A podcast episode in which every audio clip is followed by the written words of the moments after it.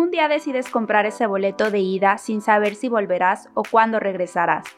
Tampoco sabes exactamente lo que te espera ni a lo que te enfrentarás. Pero seguramente llenarás esa maleta con ilusiones, sueños y metas por cumplir. Así te damos la bienvenida a Boleto de Ida, un espacio para todos aquellos que un día decidieron dejar su país para vivir en el extranjero. Aquí contaremos nuestras experiencias y las de otras personas que al igual que nosotras decidieron experimentar una vida lejos de casa. Soy Ana Uribe. Yo, Katia González, y les damos la bienvenida a Boleto de Ida.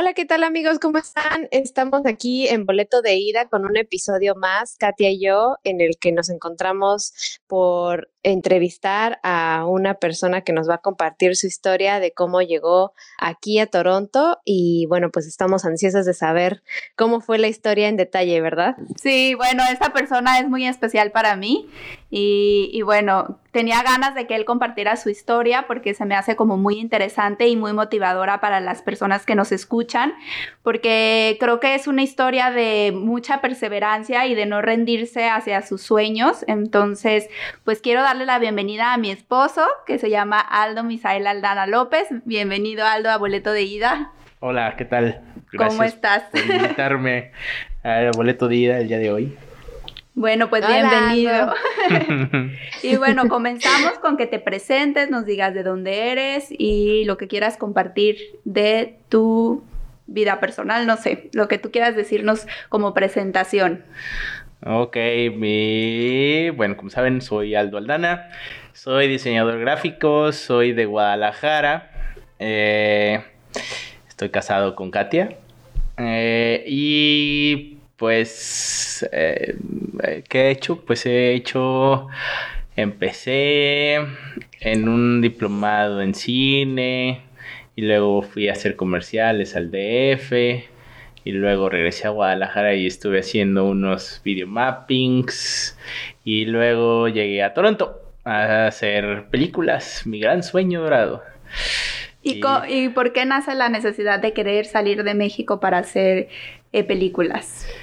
Fue porque no había, no hay un, eh, bueno, al menos yo no tuve el, el conocimiento o a lo mejor el, en las redes correctas para conocer a alguien que se dedicara a hacer cine tal cual como el que yo quería hacer. Y pues como siempre había soñado en hacer cosas para el cine hollywoodense, entonces dije, no, pues me tengo que salir de México. Entonces sí fue una más, fue una necesidad de personal y profesional de decir, quiero hacer eso.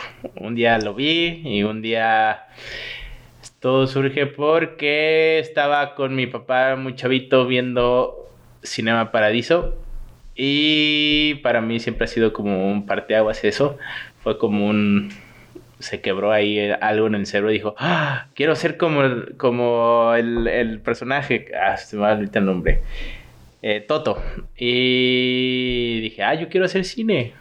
Y, pero no, no sabía tal cual todas sus bemoles de lo que conlleva hacer cine, entonces por eso, básicamente. Oye, y cuando este, pensaste en salir de México para hacer cine, eh, ahorita comenta, como comentas, este, pues era como más el sueño, ¿no? De que, ay, pues es que aquí a lo mejor en México la industria está muy joven y todo eso.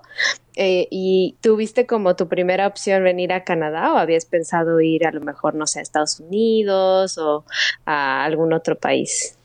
Mm, pues siempre había pensado como ir a Los Ángeles, ¿no? Era como, es como la meca. Dices, ah, Hollywood, ah, este, Los Ángeles. Eh, pero pues ya cuando vas, al principio era eso, pero ya cuando vas viendo y ves las posibilidades y cómo se maneja el mercado y dónde están todas las compañías, entonces dices, ah, pues definitivamente es este, pues fue Canadá, porque porque en Canadá ayuda mucho a la, industria del cine, porque ellos tienen, ellos deducen impuestos por tener eh, las compañías que están aquí, entonces, pues por eso es que Canadá tiene un, pues muchas posibilidades para la gente que se quiera dedicar al, a los, sobre todo a la postproducción, animación, eh, sobre todo esa parte, bueno, también producción, pero creo que es, es un área que todavía no conozco, que estaría muy interesante luego conocer. ¿Y cómo, cómo comienzas a enviar eh, currículums o cómo comienza esta búsqueda por un trabajo en el extranjero? Ah, pues resulta que un día entonces dije, terminé de trabajar en el DF, después dije, porque duré como cuatro años allá en el DF, y ya después regresé a Guadalajara y pues la Guadalajara también me quedó como, ah, me estaba apretando y ya dije, no, tengo que hacer algo más. Ya debo de moverme. Move, move, move. Y creí en ese momento que mi reel, el reel es un, es un video que haces que puede durar entre 2, 3 minutos donde está todo tu trabajo. Y entonces, que es como tu portafolio o tu currículum vitae, porque toda la gente que se dedica a esto es más bien, siempre que te preguntan un trabajo es, ¿cuál es tu reel? Y pues ya le mandas tu reel y es como en todos los proyectos que has trabajado. Y entonces dije en ese entonces estaba bueno mi reel, todo el mundo me volaba y me decía, no, sí está muy bueno, mándalo.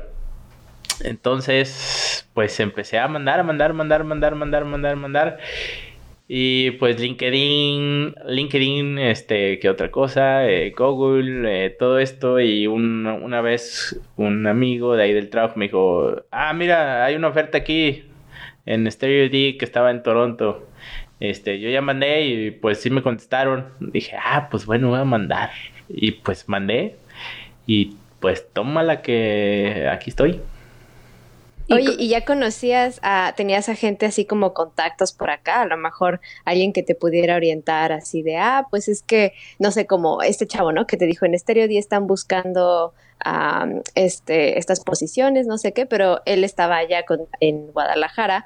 ¿Tenías a, a lo mejor alguien conocido por acá o, no mucho?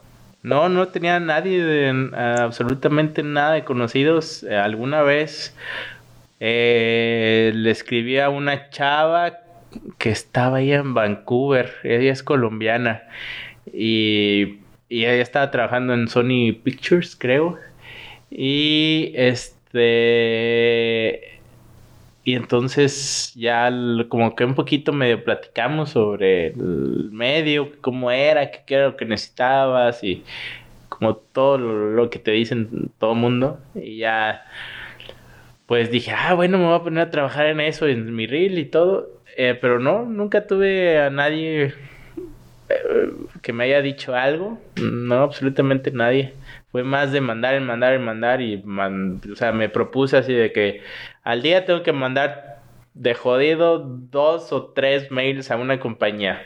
Todos los días eso, eso fue como mi, mi, mi objetivo y hasta tenía así como un machote de mi mail, así de tenía, nomás le cambiaba tu Stereo tu Motion Graphics, bla, bla, bla, tu Buck, o, sea, habían, nomás le cambiaba el nombre de la compañía y ya. Y sí, pues algunos sí contestaban y me decían, ah, pues estás aquí en Los Ángeles, pues nos gustaría tener una junta contigo. No, pues no, no estoy. Y ya, pues no. Y, pero bueno, en Stereo D sí me contestaron, me dijeron, ah, nos gustaría tener una entrevista contigo. Y ya, pues sí, tuve una entrevista con ellos a través de Skype. Y luego del que me dijeron, ah, pues nos hablamos, pasaron como una semana o dos, algo así. Y ya después me dijeron, oye, pues sí, nos caíste muy bien y pues queremos mandarte un ejercicio. Y si lo haces, pues ya lo analizamos y tienes menos de 24 horas para mandarlo. Lo hice, lo mandé y pues como a los días me dicen, ah, pues sí, bienvenido a StereoD, queremos trabajar contigo. Y pues ya son cuatro años que estoy con StereoD, ellos me dieron todo y más o menos para que la gente se dé una idea cuánto tiempo duraste mandando todos estos, porque puedes decir, mandé todos los días tantos mails a diferentes agencias, pero en cuánto tiempo, como para que la gente sepa que tú duraste cierto tiempo haciéndolo y que no se deben de dar por vencidos, igual en seis meses no ha caído nada. Sí, yo creo que fue un año, un año y pelo, sí, o sea, sí, o sea, sí, sí, sí intentaba mandar siempre, siempre, siempre algo, algo, algo. De que veía una opción y órale, y luego a la misma compañía así, ya, pues yo quiero, yo quiero, yo quiero. Y pues yo creo que, pues sí, yo creo que muy, varias veces les cayó el mail, pero igual veían, ah, es el mismo diario. No, pues no. Y ya, pues nomás me bloqueaba, pero dije, bueno, pues igual algún día pica algo. Y pues ya, cayó. Sí, nada, pierdes. ¿Y cómo fue el proceso de, de contratación con Stereo D? Eh, pues me pidieron documentos. Eh, uy, eh, mi pasaporte, eh, que mi título profesional, sobre el dinero, eso sí estuvo muy raro. Fue como, ¿cuánto iba a ganar? Ah, luego me daban como largas, largas, largas y después, ah, sí, este, eh, vas a ganar tanto. Ah, órale, bueno, pues va, pues, en ese momento no iba a estar ahí regateando. A lo mejor también medio, bueno, sí estuvo bien que no. Eh, sí, sí. Porque... Sí, es como llegar y que no sabes bien cómo es la onda, ¿no? De que, ay, cómo es, eh, sí, como tratar de como ver como en cuanto a salario y en cuanto a eh, bueno, ahora sí que le dicen prestaciones, ¿no? En otros lados, como que cómo se va a equiparar y así. Sí, porque ni siquiera sabes, o sea, te pueden dar, bueno, vas a ganar tanto, pero no sabes cuánto cuesta rentar un departamento, cuánto cuesta la comida, o sea, no te puedes dar una idea exacta, ¿no? Sí, no, no sabía nada. Afortunadamente en ese entonces había, eh, tenía aquí mi, un primo. Entonces, pues él, Fabricio, fue el que me hizo el, como que le hablé, le dije, oye, ¿sabes qué? Me dieron un trabajo en Toronto, dime más o menos cuánto cuesta vivir allá. Y ya él medio me decía, y ya dije, ah, órale, órale, órale. Y ya me hice, ah, pues me dio una idea, y ya pues en, con lo que me di, lo que me ofrecieron, dije, no, pues va, pues chin chin. Y total, o sea, también era porque pues mandé así algo que no estaba totalmente preparado. O sea, me pedían un tipo de herramienta que no conocía. Dije, pues bueno, vamos a la aventura. Siempre esto es una esto es aventura. Nunca, nunca fue como, pues total, ¿no? Sí, sí, iba muy nervioso, venía muy nervioso y dije, bueno, pues venga, total, no pasa nada de que, pues, que me digan que no y ya me regreso a Guadalajara y pues, pero viví la experiencia.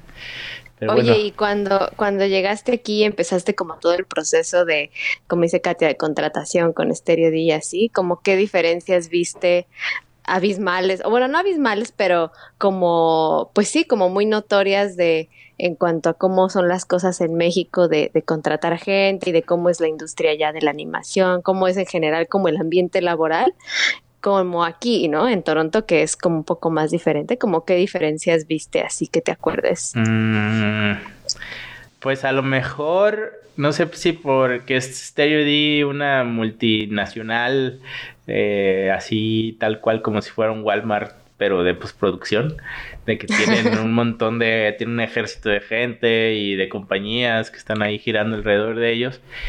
Eh, es diferente, sí se siente un, en estos cuatro años sí he sentido como que, no, o sea, no me arrepiento, pero sí se siente diferente. Es como un, entras en un mood de pochamba.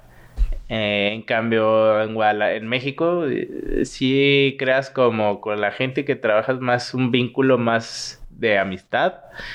Eh, entonces sí, ahí sí, en eso sí prefiero México, pero en otras cosas, pues sí, no, es, siempre son como unas balanzas afortunadamente pues todavía ahorita dices hay un sobrepeso que a veces los proyectos que son mejores acá que los de México y sobre todo no, no estás como tan ay es que raro eh, pues no no es como tan clientelismo como en México que es como todo, ay, sí, sí, sí, todo lo que diga usted, señor. Sí, sí, sí, sí. Aunque también a veces aquí lo he descubierto. O sea, también es como, no, pues hasta que digan que sí, ya mandaste 20 escenas y, y siguen pidiendo cambios muy tontos. Pero pues bueno, es parte de lo que hacemos. Es, yo creo que esto es como ser un maratonista, debes de saber aguantar. Y para que también la gente entienda un poquito qué es lo que tú realmente haces en Stereo D y más o menos en qué películas o de qué películas te has sentido más orgulloso de trabajar. Ah, bueno, en Stereo D nosotros nos dedicamos a hacer estereovisión, que es eh, aplicar una técnica en las películas una vez ya terminadas para que tú vayas a la sala de cine, te sientas y, eh, entres a la sala y te pongas los lentes en 3D y los veas a, las cosas que salen de la pantalla, pues nosotros hacemos eso. Es un proceso muy largo y tal vez muy tedioso de contar, pero es a grosso modo es lo que hacemos. Y de las películas más satisfactorias que me he sentido, eh, bueno, así que la primera vez, pues así en cuanto llegué, empecé a trabajar en Star Wars y dije, wow. Así, sí, me acuerdo un shot que el primero que me dieron creo que fue con R2D2 y entonces estuvo, estuvo chido. Y, pero después de los proyectos más chidos que me ha tocado, yo creo que ha sido Blade Runner para mí, sí, sí, Blade Runner desde hace mucho tiempo era así como, ah, la joya, porque sí conlleva mucho lo que me gusta, así como cyberpunk, y pues sí, trabajar en Blade Runner fue muy, muy divertido. Y también hay más latinos y mexicanos trabajando en la industria, o sea, sí hay mucha gente que al igual que tú está trabajando en la industria de las películas. Sí, afortunadamente ahí tenemos a Julio, el esposo de Ana, que trabaja conmigo. Eh, pero bueno, en el estudio ahí per se nosotros estamos, somos Julio, otra chava y yo, que somos mexicanos, al menos aquí en Toronto. Y, pero sí, o sea, de que si hay gente, hay varios. Hay, pues en Montreal es otra zona importante. En Vancouver también hay gente, ahí, al menos sí he conocido varias gente que está ahí trabajando. Sí, creo que... Hay mucho talento en nuestro país. Sí, hay demasiado. Creo yo que hay demasiado, muy buen talento. Más bien es porque la industria de México no, pues no está preparada. Yo creo que o no hay guiones donde se puede hacer, bueno, también no hay dinero también para realizar ese tipo de proyectos. Porque además la compañía en sí es americana, ¿no? Y ya después, como dices, encontraron como una oportunidad de tener eh, una, pues sí, una filial en, en, Canadá, en Toronto, y con eso como que les ayuda lo de los impuestos y todo eso, entonces por eso fue que se movieron allá. Y a lo mejor también por eso es que eh, también es como diferente, ¿no? Como la situación laboral de la que hablábamos, que, o sea, como que es más al grano, ¿no? De, ah, sí, o sea, en México es más como, ah, pues mira que, no sé, los clientes y como una relación como más no sé, como más de amistad o algo así, y en cambio acá es más como al grano de ya, todos los negocios y así. Digo, también ha de haber así como negociaciones y cosas así, pero es más como como al grano. Sí, sí, bueno, sí, eh, yo creo que sí, las negociaciones, pues yo creo que uno ni se entera, uno solamente es uno más de ahí del batallón, uno es un soldado raso. Eh, sí, no, no ni, sabes, ¿no? Tú nomás llegas y tienes ahí un shot y ya trabaja y o tu lead te lo pasa, te lo revisa y tan tan, no puedes saber más allá de lo que hay. Por tantas cosas que mm, a lo mejor bloquean o seguridad de Disney y bla bla bla eh, no no sabes mucho más de allá. Eh, pero sí, eh, sí es raro. Sí, es lo, el único, el único pero que le pongo. No, a lo mejor porque no son latinos. A lo mejor puede ser eso, que es que si son más, al menos en lo personal, si son más fríos o nomás llegas y te conectas a tu, como a la Matrix y pues ya, ¿no? De nuevas, entras a las 9 de la mañana, sales a las 6 de la tarde y vámonos.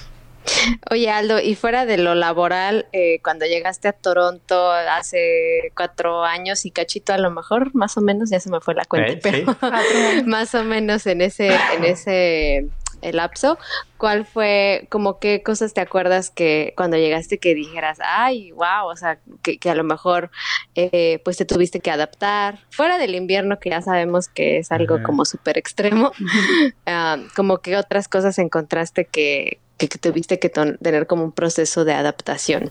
Ah, pues visualmente fue como, fue rara la ciudad. Eh, eh, cuando llegué, llegué en noviembre y, y pues sí, está todo gris y, y, como todo, como no hay luz, bueno, o sea, en general es, pues sí, gris eh, la ciudad y como que no la encontraba muy bonita, se me hacía muy fea y en verdad esto es Toronto y no me gustaba, la verdad. Cuando llegué eh, se me hacía como una ciudad tal vez un poco como ese problema como estás pegado a la frontera de Estados Unidos eh, y entonces es como que no tiene su personalidad. Entonces sí me causaba muy, se me hacía muy extraño porque, bueno, afortunadamente he podido como conocer otras partes del mundo y cada país o cada eh, ciudad tiene su personalidad. Hasta en México tiene cada ciudad, pueblito, tienen cada uno su estilo.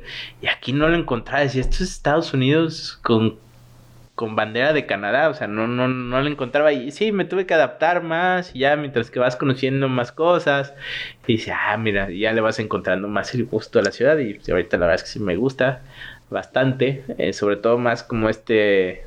Algo que venden mucho aquí en Toronto. Y si es cierto, es la multiculturalidad eso sí está bien padre porque puedes comer mucho. Soy muy tragón, entonces me gusta estar probando cosas nuevas siempre. Entonces aquí no te cansas de ah, abrir un restaurante aquí, ah, que abrieron esto en este lado. Entonces, pues siempre, siempre hay algo que hacer, siempre, al menos en cuestión gastronómica, siempre pues me ha tocado bien hasta ahorita. Sí, creo que también llegamos en unos de los meses más difíciles, que es noviembre y luego diciembre, o sea, en el invierno, y creo que visualmente la ciudad es más triste, no hay tanto sol, porque realmente en verano se disfruta mucho más, es otra cosa completamente diferente y la vibra de la ciudad creo que cambia también dependiendo de, dependiendo de las estaciones. Sí, no, bueno, no, no el verano es una chulada, ¿no?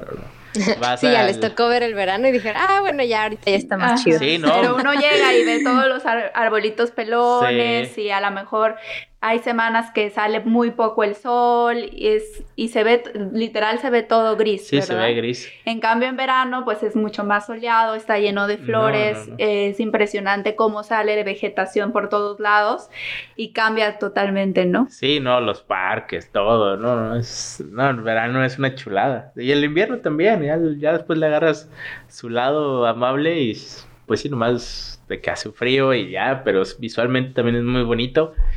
Eh, pero sí, de las cosas que me enfrenté fue eso un poco. El clima también eventualmente es, algo que uno nunca está preparado aquí. Y más cuando vienes de una ciudad, de un país que es muy caliente o cálido. Entonces siempre es un retador. Eh, pero sí, fuera de ahí, nada de eso. Porque también como ya vivido, había vivido en el DF, entonces siempre como que ya tenía preparado qué iba a hacer en cuanto llegara, ¿no? Ah, busca un departamento, empezar a ahorrar, ver como que dónde ir a comprar comida, preguntar locales, eh, recomendaciones. Entonces, como que sí, yo siempre he recomendado que si puedes y tienes la posibilidad de salirte de tu ciudad un tiempo, creo que es muy bueno. Sí, uno aprende mucho, ¿no? Viviendo eh, fuera de tu casa, de tu, de tu país. Sí, valoras. Oye, para encontrar un lugar donde vivir, entonces básicamente te, te, apoyaste mucho de la familia que ya tenías aquí, ¿no? Como decías, de tu primo y así, o fue como que buscaste por, por algún otro lado? No, sí, yo la verdad es que sí caí en blandito, porque sí viví con él como uno o dos meses. Eh, no, no, ah, sí, sí, dos meses. Y pues sí, ahí en, él me dio chance de vivir ahí con él y estuvo muy bien. La verdad es que no estuvo a todo dar porque no me costó mucho trabajo, entonces no de hecho no pagaba nada en dos meses porque dijo, no, no me pagues nada. Y, y en ese entonces pues tuve la oportunidad de buscar como en despacito departamentos, ver que se me solicitaba, las, los documentos. Entonces estuvo pues a todo dar. Luego porque luego cuando uno viene y llegas a una ciudad nueva y pues, órale, lo primero y vámonos. En cambio, pues sí, aquí hubo pues tiempo para poder elegir. ¿Y qué cosas crees que te ayudaron para adaptarte más rápido a la ciudad? ¿O todavía no te crees totalmente adaptado? Eh, Pues creo que no, todavía no tanto. Pero pues la comida, yo creo, eso sí me ha gustado mucho. Eh, el, los, el verano, ¿no? Y las zonas que las que puedes ir a caminar, puedes ir a un parque a tirarte y comer algo ahí en el parque. Eh, la seguridad, eso sí me ha adaptado mucho. Me siento muy. Eh, si sales a la calle, sientes muy la tranquilidad. Y pues no eh, también me adapté mucho como el.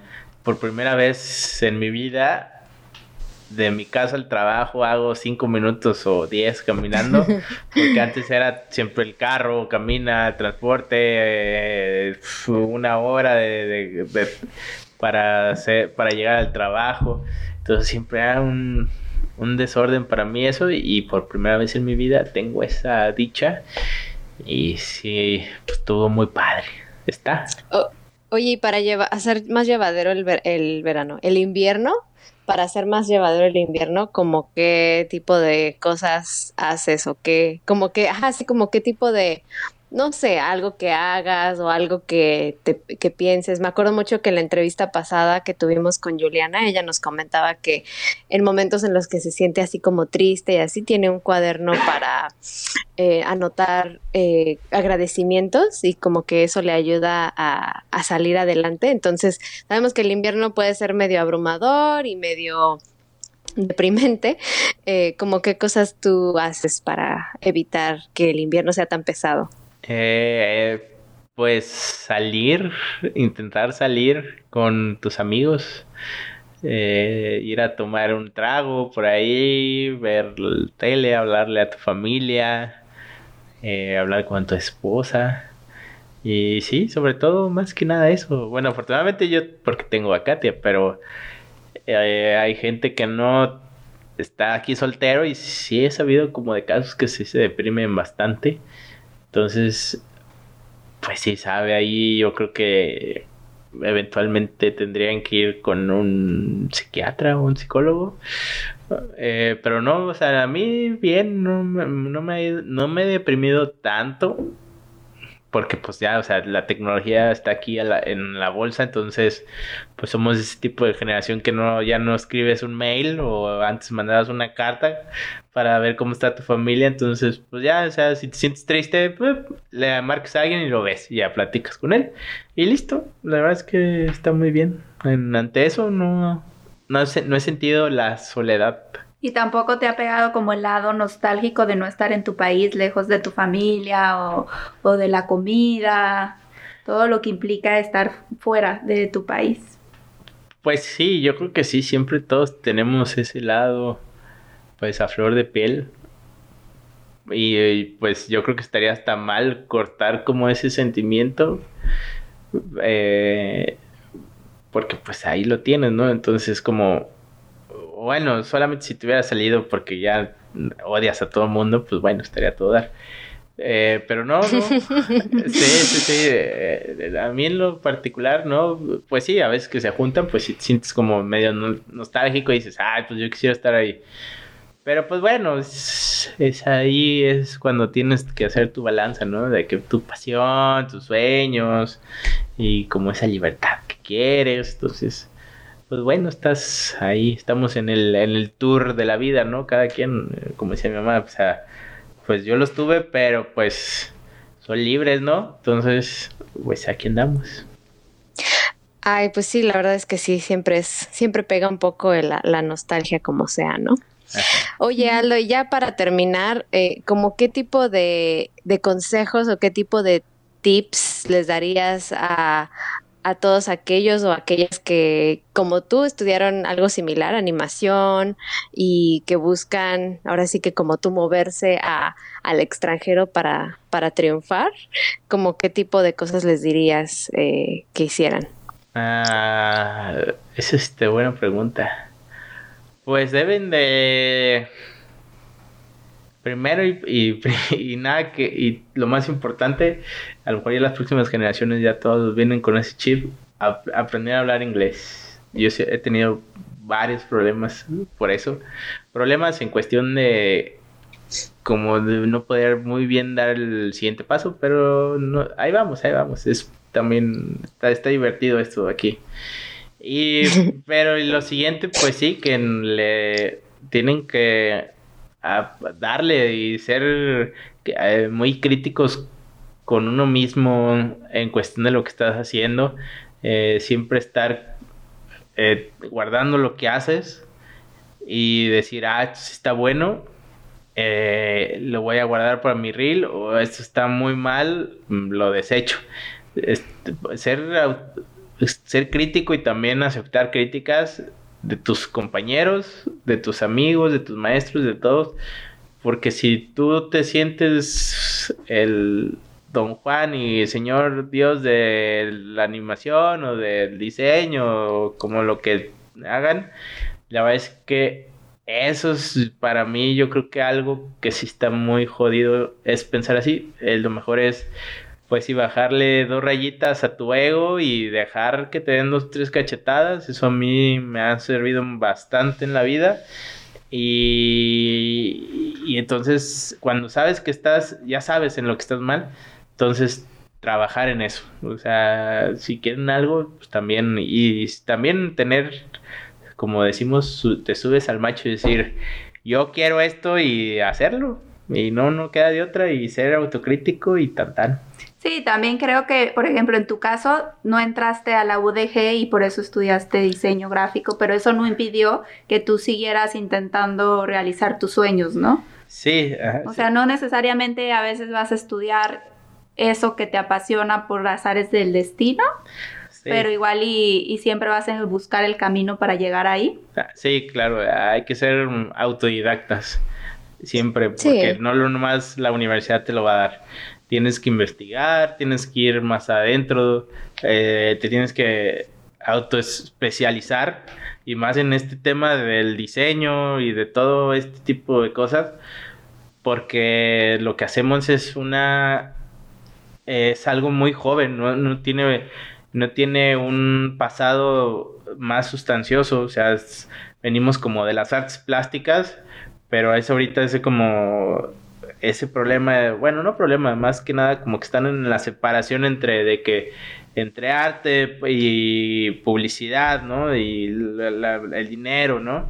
Entonces, yo creo que sí es tiene en cuestión de diseño, animación y todo esto autodidacta. Yo creo que la escuela sí te da algo, te da amistades, te da amigos y sobre todo y esos amigos te pueden ayudar a, a ser bueno, o sea, porque si te haces de un club de amigos y te le enseñas tus trabajos y ellos te lo hacen pomada, pues entonces entiendes que tienes que mejorar. Porque también hay muchos maestros barcos que nomás no te ayudan. Entonces, por eso te digo, debes de ser como autocrítico contigo mismo y ser autodidacta, decir, ah, no sé usar un software. Ah, pues busca en internet. Eh, ¿Y cómo puedo hacer esto? Pues tienes que buscar o la persona que ya está trabajando, le mandas un mail, porque ahora también ya afortunadamente hay mails y, y hay un montón de maneras de hacer links con gente. Entonces, pues también es eso, ¿no? O sea, pues mandar, quitarse la pena y vas. Sí, es lo que iba a decir, que pero al final de cuentas sí les recomiendas a la gente que está en México o en otras partes del mundo que se apliquen a empresas en otros países, ¿no? Como, eh, como tú que lo hiciste desde estando en Guadalajara, te aplicaste a Toronto, a Stereo D. Mucha gente a lo mejor tiene como esa concepción, incluso yo la tenía también, de que, ay, no, es que cómo voy a aplicar a a Toronto o a Canadá o a donde sea, si estoy en México no me van a hacer caso, no me van a pelar, pero en tu caso sí funcionó, entonces eh, pues sí sería recomendable, ¿no? Que gente que está allá, ahora sí que como dices, que se quiten la pena y que se avienten. Sí, sí, sí, no, pues yo creo que aquí el chiste es no perder la perseverancia y decir, pues mando y mando y mando y decir y decir y ponerte fechas y, si no funciona ese reel, pues ser empezar a hacer las cosas, ¿no? O sea, a, generar material para tu reel, si, porque no hay de otra. En México también si no te sales y a veces hay clientes o trabajos que no sientes que no está funcionando para tu portafolio, pues empezar a hacer cosas, ¿no? O sea, a, generarlas tú mismo, para que tu reel o tu carta de presentación sea, pues efectivamente, pues sí tenga el punch para que te volteen a ver la gente que está reclutando gente y diga, ah, está bueno. Entonces sí, sí nos convence. Entonces sí, yo, y pues no pasa nada, yo creo que sí manden, o sea, no hay no, ese es el problema a veces de que somos mexicanos que nos, nos sentimos chiquitos, pero pues no, en realidad no. O sea, ahí eh, vienes aquí y volteas, hay gente que dices, ay, pero tú eres, eh, eres, canadiense, se supone que ya debes saber todo esto. Pues no, porque todos somos iguales, o sea, no, no somos ni más ni menos, todos somos iguales, nomás aquí de que, tienen eso, no sé, que las compañías están aquí, pero fuera de eso, todos, somos iguales. Exacto. Pues muy bien, pues muchas gracias Aldo por eh, compartirnos tu historia. Yo creo que mucha gente se va a sentir identificada y pues se va a animar a lo mejor a, intentar y perseguir sus sueños. Muchas gracias por haberme invitado. Muchas gracias. Sí, muchas gracias, Aldo. Qué bueno que te animaste a platicar con nosotros. Sí, ya sé que ustedes me conocen bien, pero bueno. Pues sí, pero no pasa nada. Porque te conocemos, creemos que eres una tienes una buena historia que contar. Bueno. Sí, no, la verdad es que sí, como dice Katia, muy admirable y, y sí esperemos que mucha gente que está en una situación parecida se inspire con, con tu historia. Claro, y que sepan que hay muchos mexicanos alrededor del mundo y en esta industria haciendo lo mismo que tú y que se puede, ¿no? Porque muchas veces pueden creer los que están ahí en México que es muy difícil llegar acá y que van a ser los únicos y no, pues también hay muchos más que están acá y que están echándole ganas y, dejando en alto el nombre de México. Muchas gracias, Aldo. De que, que estén bien, gusto haber estado aquí. Bueno, pues ya terminamos la entrevista con Aldo y pues estuvo muy interesante. Esperemos que les haya gustado. ¿Cómo te pareció, Ana? Sí, yo creo que la verdad es que estuvo muy interesante. Eh, yo he tenido varios amigos que me han preguntado eso, ¿no? De que cómo le han, cómo le haces para conseguir un trabajo acá estando en México. Entonces, eh, más que nada es como un recordatorio de decirles que es posible. A lo mejor también depende de la industria, porque por lo menos en la industria en la que estoy yo, que es marketing y comunicación, mm, yo creo que está un poco más competido y está a lo mejor un poco más pues sí, la industria se maneja diferente, pero en cuanto a la industria de la animación, que es en donde se encuentra Aldo trabajando, eh, se manejan muy diferente. También mi esposo está en la misma industria trabajando con él y sí es, eh, no sé, acá rato luego hay como, como rachas en las que empiezan a contratar a más gente y ahí es como la buena oportunidad para que para aplicar y aunque estén en otro país, en Latinoamérica o donde sea, siempre siempre hay una posibilidad. Sí, como que es una industria que seguido necesita mucha gente, entonces es una buena oportunidad para la gente que empiece a, buscar. Y yo creo que hay otras ramas también, otras eh, carreras en las que también hay como mucha solicitud de, personas que pueden emigrar si aplican, nada más pues no tengo conocimiento de cuáles, pero yo creo que siempre investigando se puede, ¿no? O sea, y intentándolo. Así como cuando entrevistamos a Diana, nuestro, nuestra primera entrevista fue lo mismo, ¿no? Ella a lo mejor aplicó eh, teniendo eh, desde Guadalajara y ya una vez que llegó a Dubái empezó a mandar, a mandar. Entonces creo que pues hay que intentarlo, ¿no? Nada perdemos con intentarlo y no rendirnos. De hecho, estoy leyendo un libro y, habla mucho sobre eso, de que es de una escritora y ella antes de ser una escritora reconocida, pues duró años enviando todas sus cosas editoriales y, dice que tienes que aprender a que te rechacen, a que te digan que no, hasta que un día eh, pues llegue el sí. Entonces no rendirse y no desanimarse si, si, te, si te rechazan muchas veces.